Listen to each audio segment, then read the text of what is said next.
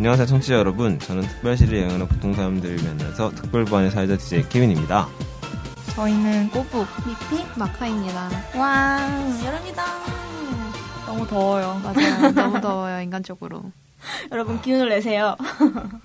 정말 덥습니다. 근데 진짜 찌는 듯한 이 더위죠. 이제는 더워서 잠에서 깨요. 안 죽을 것 같아요. 진짜 살려주세요. 찜통 속에 들어간 만두가 된 기분으로 하루하루를 살아가며 지옥불반도 진정한 지옥불반도 안에서 되게 비유 적절하다. 점점 더워지고 있죠. 정말 더위를 참을 수가 없는데요. 네. 청취자 여러분도 많이 더우실 것 같아요. 그렇죠? 예. 그래서 준비했습니다. 이번 특집. 저번 뭐죠? 아마 힌트를 듣고 많은 분들이 멘붕에 빠지실라 생각을 해봅니다. 약간 오장동? 약간 이런 생각 막 하시고 함흥? 예. 약간 서울이 아닌 게 아닐까? 평양? 약간 이렇게 생각하실 수도 있는데 이국으로 가는 특집입니다. 날도 더우니까 너무 멀리 가시지 이쪽으로. 마시고요. 네. 예.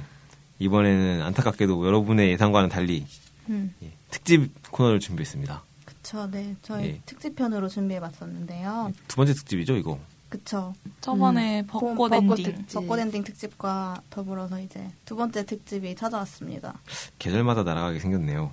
그쵸. 다음 것도 대충 예상이 됩니다. 저는. 뭐 단분 특집이겠죠. 아, 슬퍼하신 거예요? 이렇게 누구라고 그러시면 안 돼요. 내년 봄이 저는 기대됩니다. 벚꽃. 왜냐하면 하나무라라는 곳이 있습니다. 하나무라라고. 네. 예, 아주 비거점 먹는 게 힘든 곳이 하나 있죠. 어? 게임에 나오는데요. 아, 정말. 예. 시계 게임에 나오나요? 예, 아직도 그렇게 열심히 시계 게임을. 예, 저는 아직도 열심히 하고 있습니다, 여러분. 점점 경쟁력 점수가 떨어지는 것 같습니다. 청설모님. 응원해주세요, 청설모님에게. 청설모. 예, 성난 청설모입니다. 원래 분노의 다람쥐를 하려고 그랬는데. 그거 매드클라운이잖아. 왜? 매드클라운 다람쥐 닮지 않았어? 아, 그 종수가 매드클라운을 랩할 때 약간 때려박는 랩해서. 아, 그런가요? 나쁜 피. 이번에 나온 노래 들어보세요. 아하. 저는 그래서 분노의 다람쥐를 하려고 했다가 되게 약해 보여가지고. 성난 청설모로. 확실히 세 보이네요, 이제. 네. 가끔 대활약을 하면은 정말 화난 청소년 같았다 이런 평가가 들립니다. 아, 갑자기 그거 생각난다. 그 유시민이 했던 얘긴데요. 청와대에서 청설모가 다람쥐를 잡아먹고 있는 걸 보고 노무현 전 대통령이 아, 저 청설모 저 나쁜 이러면서 막 그렇게 하고 지나갔대요. 근데 이제 대통령 말은 한마디 뱉으면 아랫사람들이 난리가 나잖아요. 그래가지고 군대를 투입해가지고 청설모를 다 잡았다고. 이게 뭐죠? 성날만 하네요. 그래서 성나신 청설모님이 여기 계신다고. 맞습니다.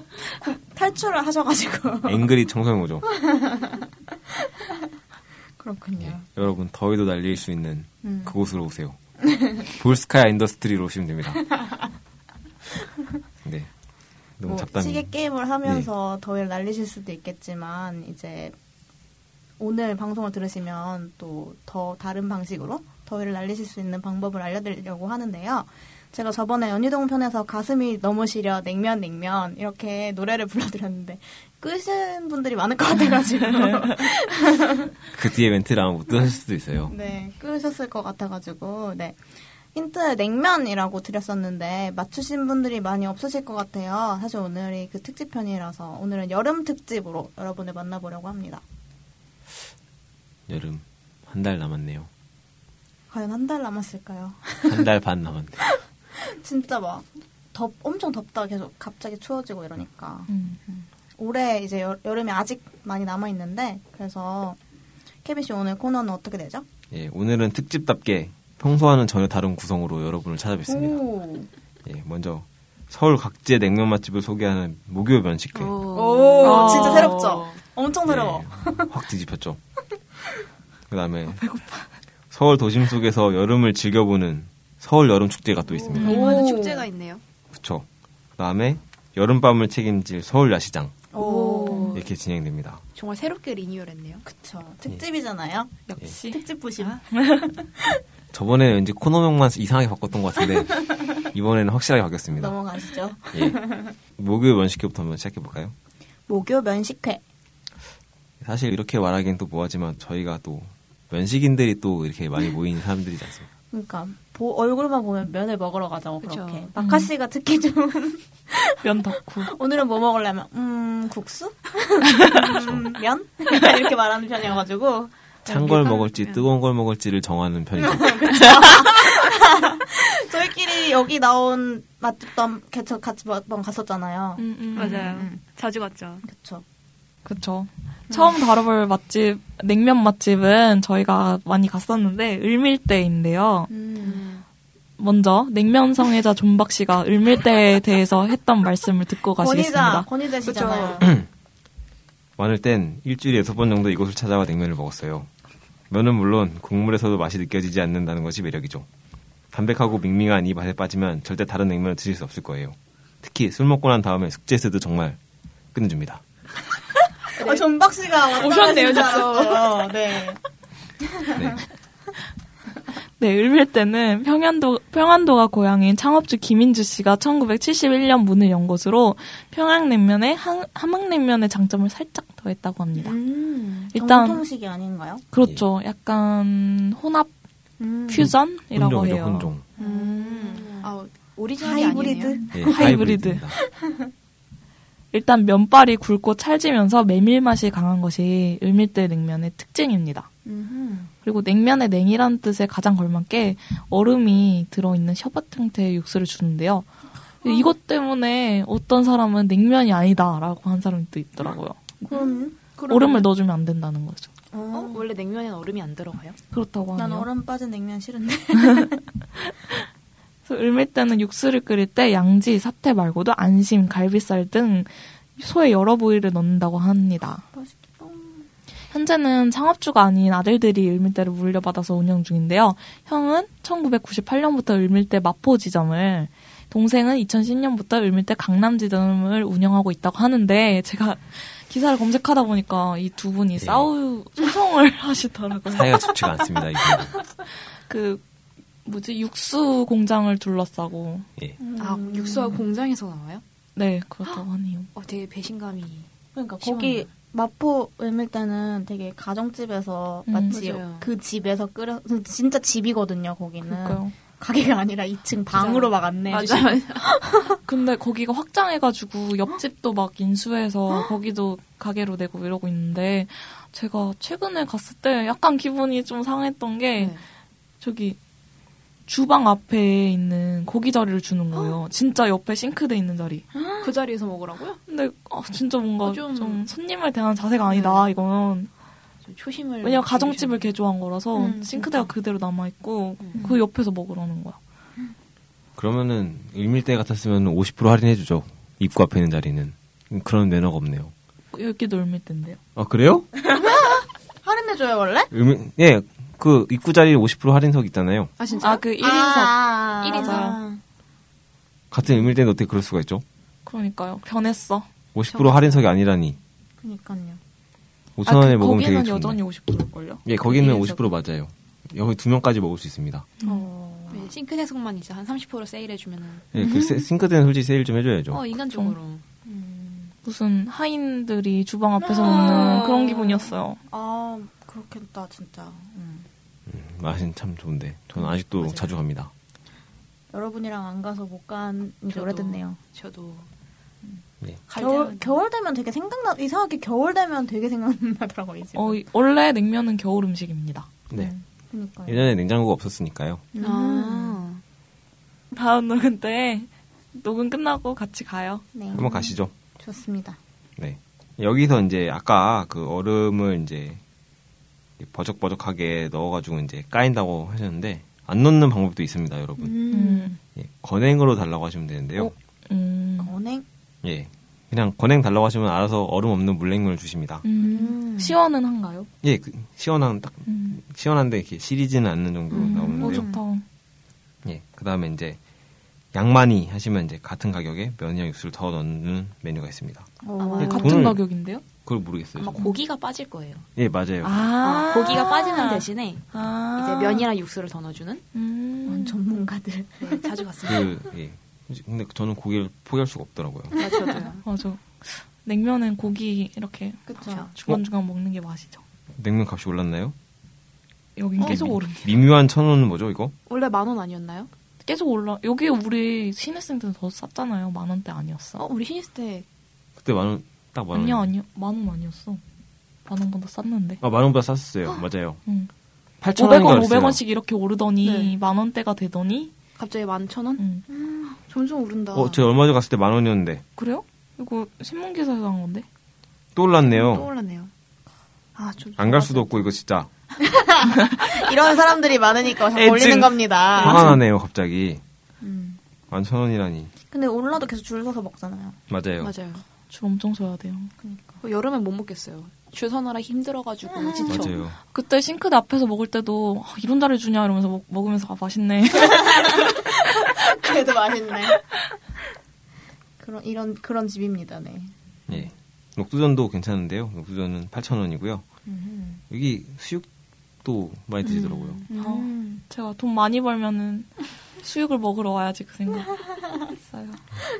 되게 저도 그 생각 되게 많이 했는데 당분간은 힘들지 않을까. 저번에 지출을 많이 하셔가지고. 예, 요새 지출이 항상 많습니다. 은하철도 999 샀기 때문에.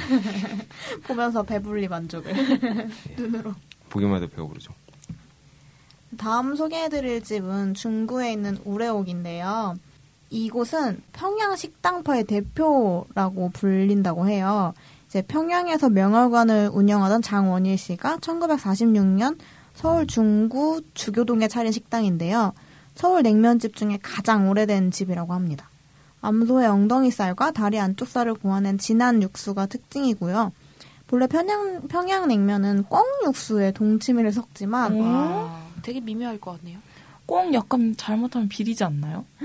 꿩 먹어봤어요? 제주도에서요. 제주도는 꿩 요리를 많이 먹습니다. 제주도에 꿩이 많아요? 네. 그렇구나. 우와. 저는 막 어릴 때 동화에서 본 이후로 꿩이에요. 그래서 꿩 국수도 제가 먹은 건 꿩 국수였어요. 저 갑자기 꿩 슈탈트 분개가 이상한데. 꿩. 우레옥은 순수 소고기 육수를 고집한다고 합니다. 이 때문에 육향이 너무 강해서 처음 맛보는 사람이 누린내가 난다라고 표현할 정도라고 하네요. 그래서 비싸기는 하지만 입에서 살살 녹는 불고기를 먹고 냉면으로 입가심을 하면 그만해라고 합니다. 냉면은 12,000원이고 불고기는 3만 원이라고 합니다.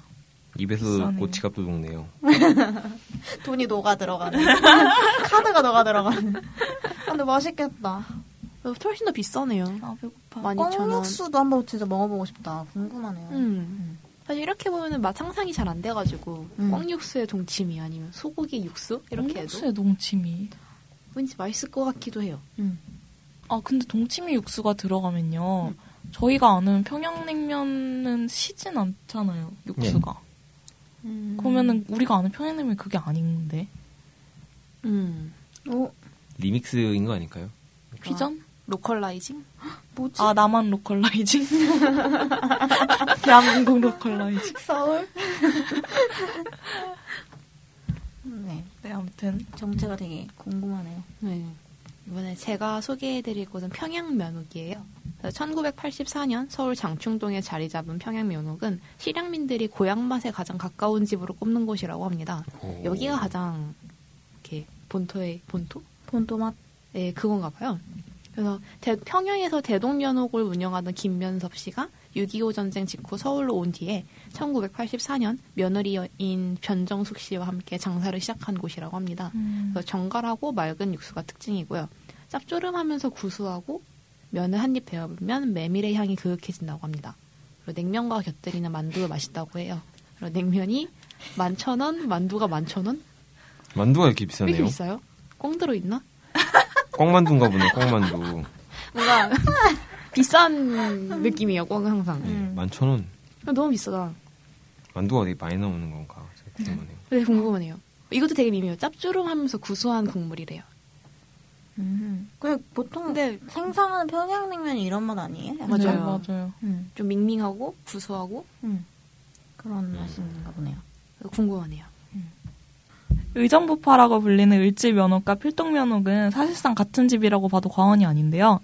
1사후퇴 때 남쪽으로 온 평양 출신인 김경필 할머니가 1969년에 경기도 쪽에 평양냉면집을 열었고 김할머니의 두 딸이 서울에서 냉면집을 또 차렸는데 그곳이 바로 을지면옥과 필동면옥이라고 합니다. 따님들 성함일까요? 아, 그런가? 동네 이름이겠죠? 아, 필동, 그쵸.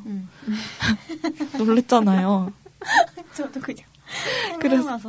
그래서 두 집은 냉면의 면과 육수의 특징이 같아요. 오. 일단은 냉면 위에 투박하게 올라간 고기 고명, 그 위에 고춧가루를 뿌려주는 것이 특징입니다. 고춧가루로 메밀의 냉기를 누그러뜨리고 은근한 매운맛으로 입맛을 돋구고, 또 기름기 적당한 편육은 이 집의 특제 소스와 잘 어울린다고 합니다. 침이 막 나오네요. 정직하다, 정직해. 저 여기서 먹어봤는데, 필동면옥에서 먹어봤는데, 근데 저는 처음에는 이게 뭐지 싶었어요. 이게 냉면인가 싶었던 게, 평양냉면 위에, 우리가 아는 그런 거 위에, 파를 잘게 썰어서 올려놓고, 거기에 고춧가루를 뿌려요. 그래서 이게 뭐지 싶었는데, 은근히 잘 어울려요, 그게. 오. 그리고 이 편육이, 쫀득쫀득하면서 맛있었어요. 역시 편육을 먹어줘야 되는군요. 그렇군요. 아, 전 여기 되게 우연히 가봤는데 길을 잃어버려가지고 여자친구랑 돌아다니다가 배고파져가지고 아무데나 들어가자 하고 들어갔는데 여기였어요. 우와, 여기 되게 찾기 힘들던데. 여기 혹시 그 동대에 있는 동대 앞에 있지 않나요? 왠지 그거는 평양면옥이 아닐까요? 필동면옥 아닌가요? 필동면옥? 고춧가루 뿌려줬죠. 예, 제 기억에 동국대 쪽이었던 것 같은데 남산 근처에서 막 헤매다가 들어왔거든요. 아닐 수도 있어요. 제 기억이 잘못됐어요. 을지면옥인가? 을지면옥은 걔는 을지로 쪽에 있어요. 되게 약간 건물들 사이로 이렇게 들어가야 돼요. 필동면옥 충무로에 있다고 하네요.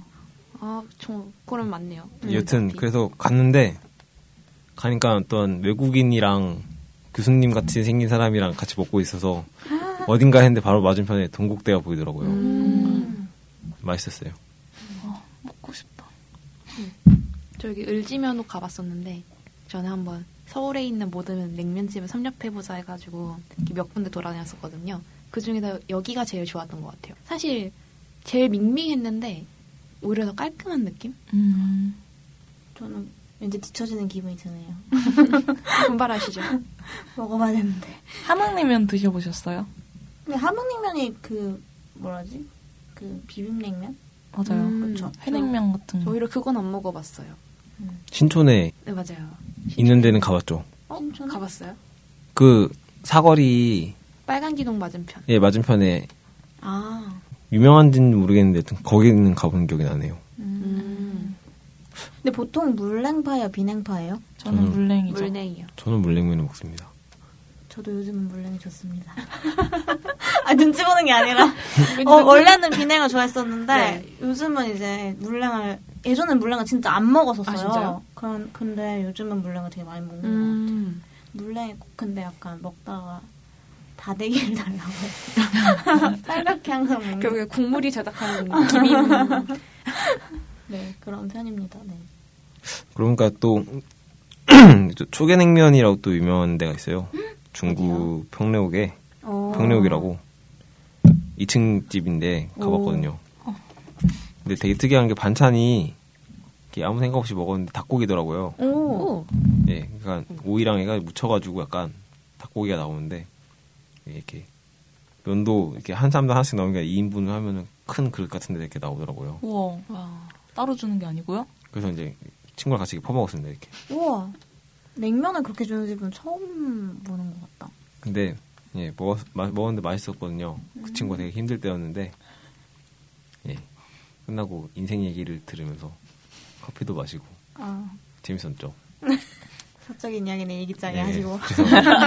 여튼, 네, 되게 맛있었어요. 이 집이 평력이 맞는지 모르겠는데 아마 검색해서 간 거니까 맞을 거예요. 자신감을 가지라고.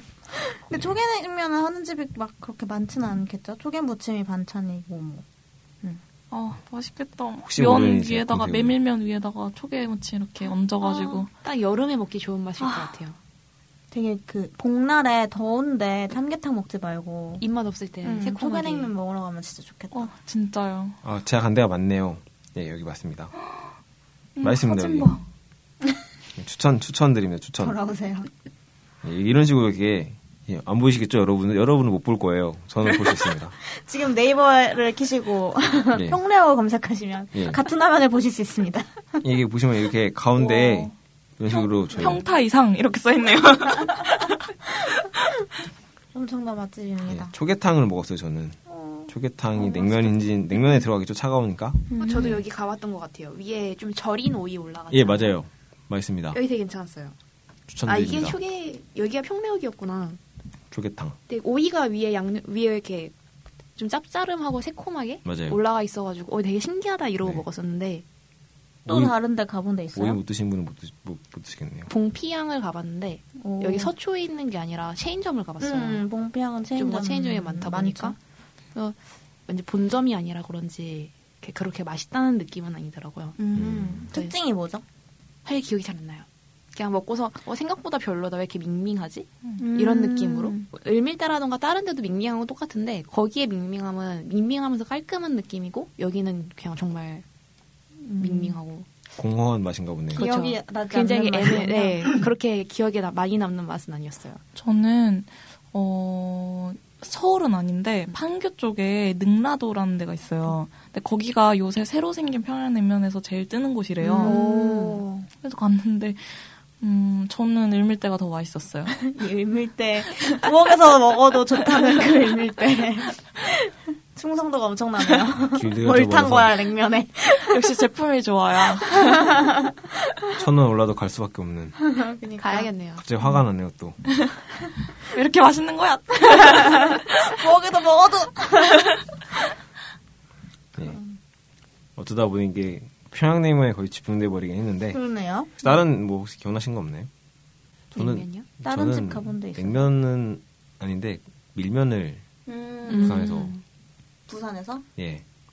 세 군데에서 유명한 데가 있어요. 검색하면 세 군데가 나오는데 거기 말고 딴 데에 갔었거든요.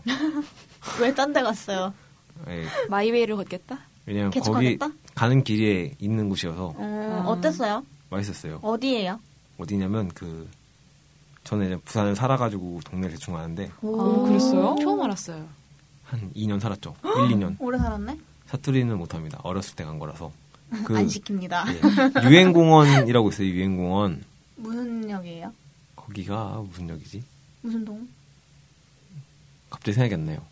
네. 유엔공원이라고 아마 검색하시면 나올 거예요. 무슨 갑자기 생각이 안 나네. 그래서요? 예, 거기에서 파는 밀면인데 예, 맛있더라고요. 한번 가보세요. 가게 이름 모르나요?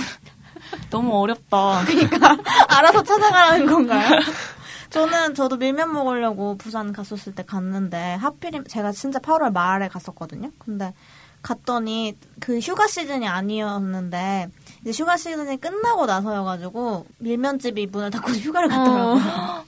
그래가지고 일부러 동선 되게 무시하고 그 집이 맛있다 해가지고 간 거였는데 거기서 못 먹고 다시 오고 부산역 앞에 있는 데를 갔었는데 거기는 만두가 맛있더라고요.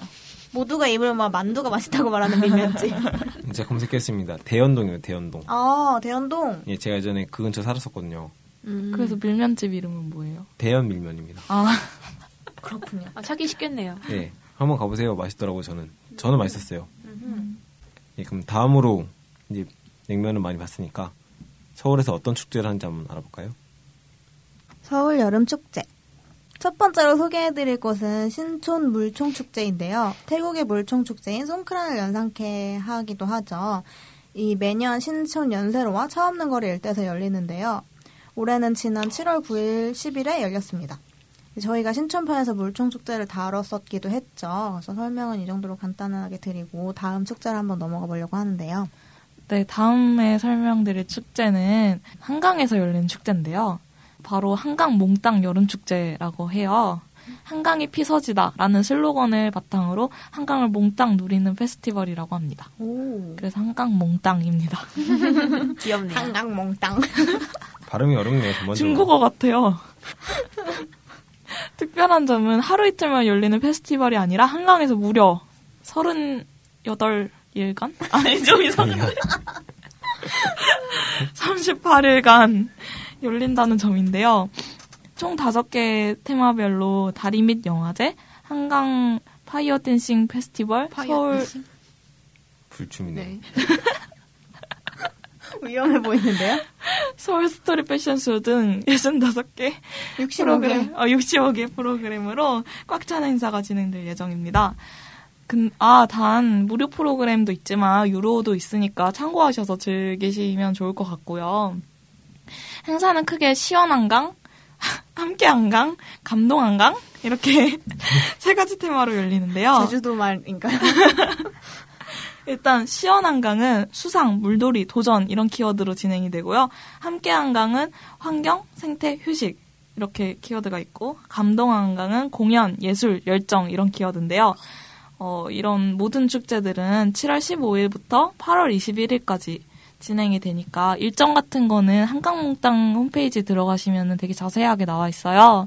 그래서 지난 것도 또 있을 수 있으니까 다 검색해보시고 가셨으면 좋을 것 같고. 얼마 안 남았네요.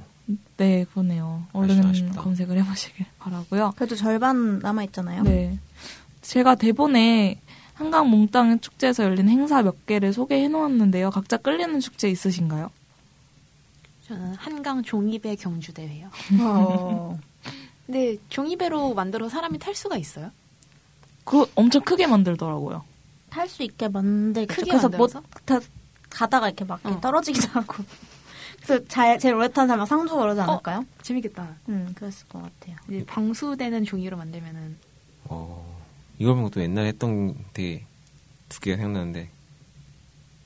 종이에 라면 끓이는 뭐 그런 게 있었잖아요. 호기심 천국 이런 데서 있나?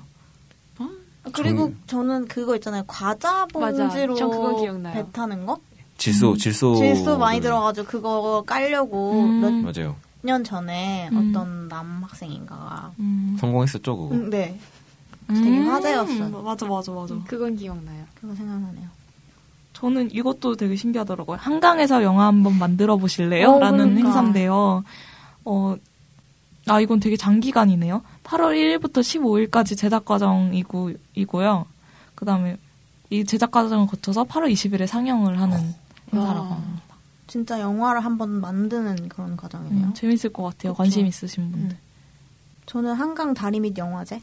재밌을 것 같아요. 영화 보는 거 좋아해가지고 다리 밑에서 영화를 본다니 되게 낭만적이네요.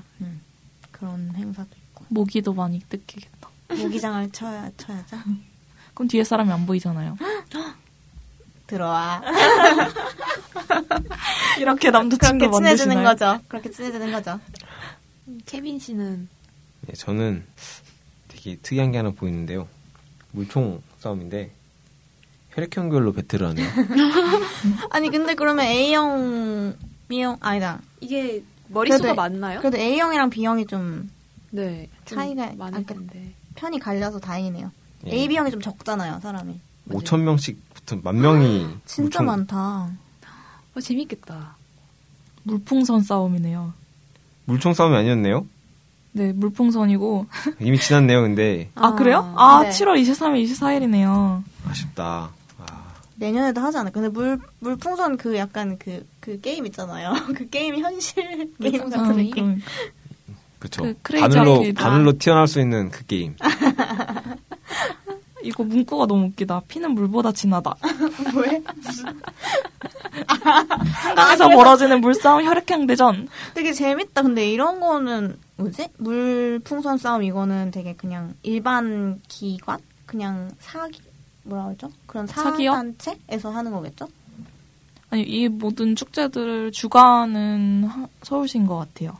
아니면 제 생각인데 원래 하고 있던 축제 행사들을 모아가지고 정리를 한 게 아닐까요? 몽땅 축제라고 묶어서.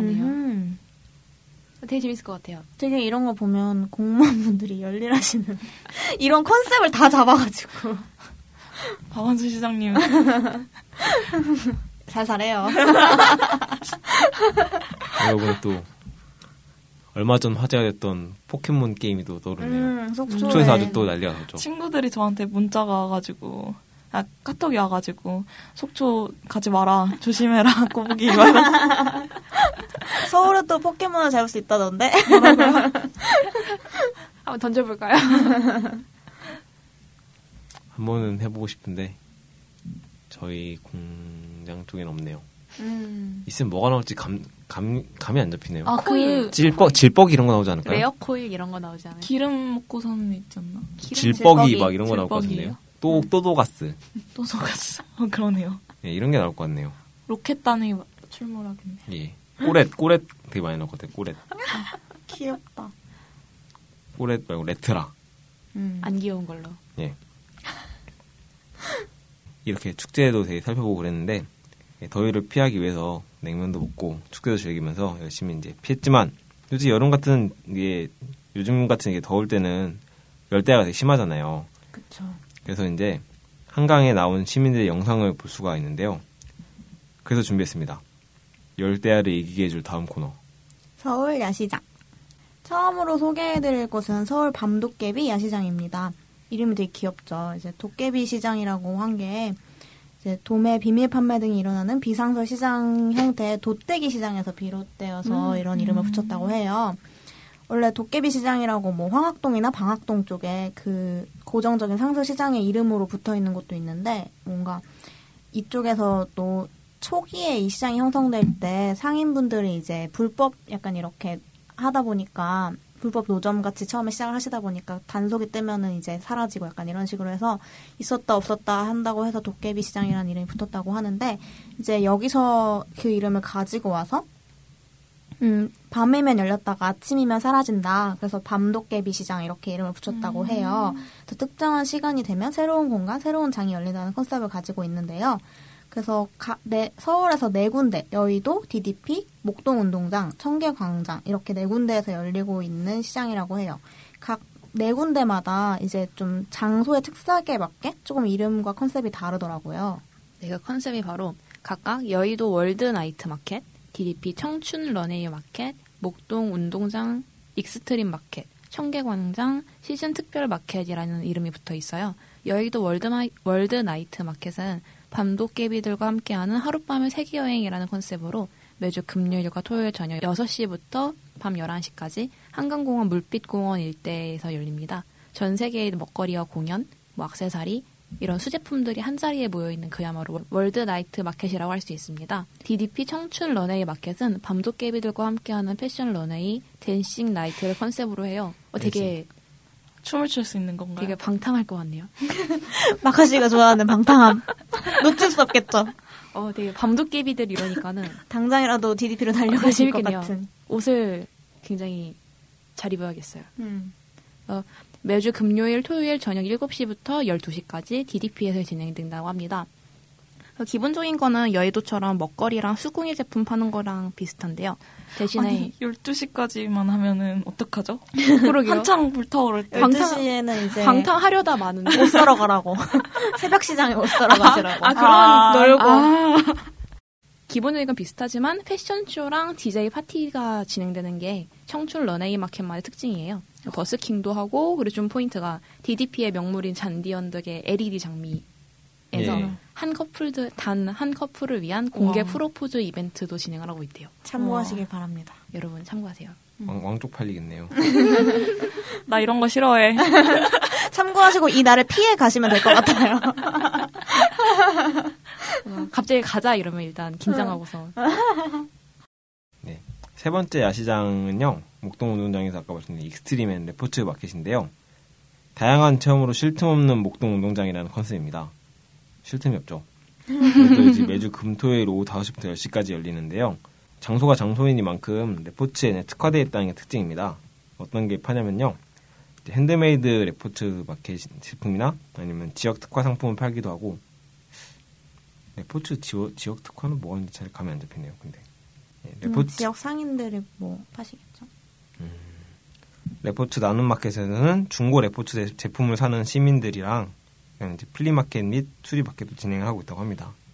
자전거 막 이런 거 팔고 그러나. 그렇고 수리 뭐 타이어 이렇게 뭐 바람 넣어주거나 공 이런 거 고쳐주거나 약간 이런 것도 많이 한다고 해요. 되게 비싸요. 근데 보수 제품이 의외로 살라하면 이런 데서 한번 찾아보시는 것도 괜찮을 것 같네요. 예, 그다음에 목동 운동장만에 이제 특화된 익스트림 퍼포먼스 공연, 청년 아티스트들의 버스킹, 익스트림 렌탈 존에서는 운동기구와 보드게임을 빌릴 수 있는 체험활동의 기회까지. 근데 익스트림 렌탈 존이라고 하는데 사진은 배드민턴 채 이런 거더라고요. 여러분. 익스트림하죠. 배드민턴을 무시하시면 안 됩니다. 굉장히 익스트림하죠. 요새는 또 배드민턴 말고 새로운 게 또 나와가지고. 어떤 거야? 스피드민턴이라고. 엄청난 게 있습니다. 또. 예. 이런 배드민턴이 강 스매시를 한 속도로 날아오는 그런 게 있죠. 한번 해보시기 바랍니다. 네. 청계광장 시즌 특별마켓은 이렇게 시즌대로 운영이 되고 있는데 시즌당 딱 3일만 진행이 되고 있고요. 이제 8월에는 진행이 되지 않습니다. 하지만 9월과 10월에 진행될 예정이니까 기억해 주셨다 가보시는 게 좋을 것 같습니다. 다음 소개해드릴 곳은 용산 열정도 야시장입니다. 과거 인쇄소들이 활발하게 영업하던 남영동 인쇄공단 자리에 인쇄소들이 떠나고 건물들만 남겨져 있었어요. 그런데 2014년 12월 청년 장사꾼들이 이곳에 여러 가게를 열면서 열정도라고 이름을 붙였다고 합니다. 주변 고층 도난 복합들 사이에서 고립된 섬처럼 형태를 이루고 있다고 해서 열정도, 섬이라는 뜻으로 이름을 붙였다고 해요. 이곳에서도 열정도 야시장이 한 달에 한 번 매주 둘째 주 토요일 저녁 5시부터 10시까지 운영된다고 합니다. 네, 군침 도는 음식들이 많던데 한번 찾아가 보시면 좋을 것 같아요. 저 여기 되게 궁금하더라고요. 가볼 예정입니다. 여기는 한 달에 한 번 운영한다니까. 그리고 다음 소개해드릴 곳은 달시장이라는 곳인데요. 달시장은 매달 마지막 주 금요일 달이 뜰 쯤 열리는 시장이라고 해서 달시장이라는 이름을 붙어 있어요. 영등포의 하자센터 앞마당에서 지역 주민과 예술가 그리고 지역 사회적 기업가들이 함께 모이는 마을시장입니다. 아트마켓, 문화공연, 벼룩시장, 문화예술 워크숍 등을 연다고 하는데요. 영등포시장역과 영등포구청역 사이에 위치하고 있는 하자센터 여기도 찾아오시면 될 것 같아요. 제가 2012년쯤에 여기에 갔던 적이 있는데 되게 뭐 이쪽은 좀 마을시장 같은 느낌이 많이 나더라고요. 바자회 같은 느낌도 좀 있고 먹거리 파는 것도 그렇고 좀 그런 식이었고 그래서 제가 사고 싶은 음반이 있었는데 여기에서만 오프라인에서 판다고 해가지고 사러 갔던 적이 있거든요. 가서 되게 싼 가격에 캐리커처 같은 것도 그리고 뭐 수공예 제품 같은 것도 구경하고 그래서 나름 좀 재밌었던 것 같아요. 마지막으로 이제 제가 알려드릴 곳은 노들장이라는 곳인데요. 야들야들 노들장 이름이 그렇더라고요. 야들, 밤야. 밤야. 네. 아. 그 야들이 아닙니다.